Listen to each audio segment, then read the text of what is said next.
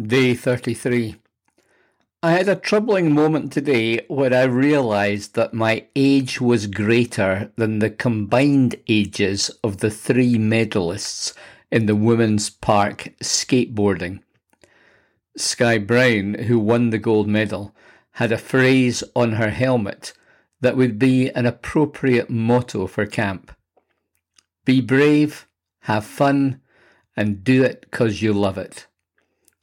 Not that long ago, it looked like summer camps in Canada were not going to be able to happen again this year.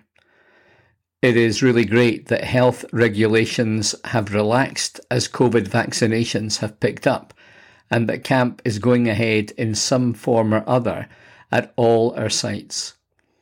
There are restrictions on numbers, testing protocols and policies to follow, but we will be able to welcome young people and give them a great holiday as they discover Jesus in community in the beauty of creation. Today, I'm thankful for our fantastic staff and volunteers who have worked hard to get teams in place and facilities ready at short notice, who are brave, have fun, and do it because they love God. Today, I'm also thankful for the leader in training programs that have been run at many camps, and for the encouragement of young leaders being developed. I appreciate the many people who have made this happen. I'm also grateful for Dave Easton and the work he has been doing with InterVarsity, developing our hybrid leadership training initiative, combining online with physical interaction and integrating camp and high school ministry. In Act 5 of Richard III, the king is frustrated and desperate. He's been battling on foot and killed a number of decoys dressed as his enemy, but he now badly wants a horse, so utters the famous line, "A horse, my kingdom for a horse!" I'm not sure, but I think that might have been Kenneth Branagh. In a moment of appreciating the enormity of his circumstances, he is willing to trade everything for a chance of victory. Where we put our security can change under pressure. Our hope and longing can find focus on things that seem like our only chance. David addresses this very issue in Psalm 33. No king is saved by the size of his army. No warrior escapes by his great strength. A horse is a vain hope for deliverance. Despite all its great strength, it cannot save. The symbols of power and the commonly held guarantors of success and security are not sufficient. Like Shakespeare's Richard, kings will face a stronger foe with a bigger army. We can put our hope in financial security, positional authority, looks and reputation, diet and exercise, friends and family, or any number of other things. But we will face an inevitable situation in life or death when these strengths will not prove sufficient for the challenge. The word of the Lord comes to Zerubbabel. He is told that God's work is advanced not by might nor by power, but by my Spirit. Yet still the temptation to trust in leaders, buildings, budgets and programs is immense. These things are important, but are not the key. A horse has great strength, but it will not save. I know that unless the Lord builds the house, we labour in vain. But I keep thinking that money, people, strategy and initiative are what will make the critical difference. We need to raise funds, hire staff, plan strategy and create initiative. But this has to be done in the context of prayer and praise. It has to come through spiritual discernment and with God's power, not my cleverness and energy. David is a leader who is in the habit of taking things to God. Sing joyfully to the Lord, you righteous. It is fitting for the upright to praise him. Praise the Lord with the harp. Make music to him on the 10-stringed lyre. Sing to him a new song. Play skillfully and shout for joy. For the word of the Lord is right and true. He is faithful in all he does. The Lord loves righteousness and justice. The earth is full of his unfailing love.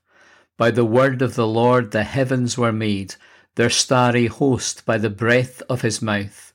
He gathers the waters of the sea into jars. He puts the deep into storehouses. Let all the earth fear the Lord. Let all the people of the world revere him. For he spoke, and it came to be. He commanded, and it stood firm. The Lord foils the plans of the nations. He thwarts the purposes of the peoples. But the plans of the Lord stand firm forever, the purposes of his heart through all generations. Blessed is the nation whose God is the Lord, the people he chose for his inheritance. From heaven the Lord looks down and sees all mankind. From his dwelling place he watches all who live on earth. He who forms the hearts of all, who considers everything they do. No king is saved by the size of his army. No warrior escapes by his great strength. A horse is a vain hope for deliverance. Despite all its great strength, it cannot save. But the eyes of the Lord are on those who fear him, on those whose hope is in his unfailing love, to deliver them from death and keep them alive in famine. We wait in hope for the Lord. He is our help and our shield. In him our hearts rejoice, for we trust in his holy name. May your unfailing love be with us, Lord, even as we put our hope in you. David expresses joy. This is a new song to sing.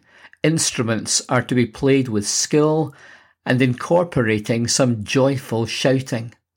The reason for this is that the Lord is right, true, and faithful. The character of God is expressed further in the next section. That he loves righteousness and justice, that he is the creator of the highest heavens and the deepest seas. The final frontiers are within the Lord's creation, and people should acknowledge that with awe.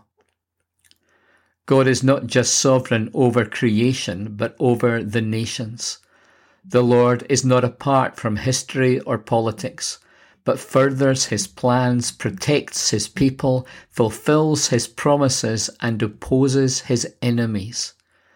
God reveals his heart in this, and sees the hearts of people and how these align.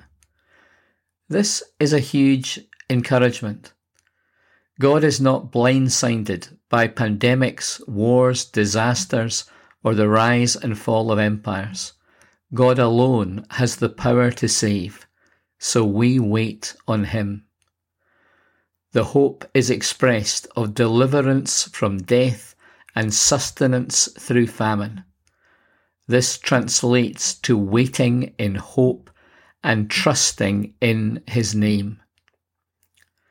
At the end of the play, Richard III, who lacked a horse, loses his kingdom. His nemesis, the Earl of Richmond, is crowned King Henry VII. And all Richard's schemes, deceptions, and murderous intrigue amount to naught. Shakespeare didn't work this out, but the battlefield tragedy did at least point future generations to a rainbow. Richard of York gave battle in vain. We do not battle in vain, but cry to the Lord, and we do not plea for a horse. We hope in the Lord.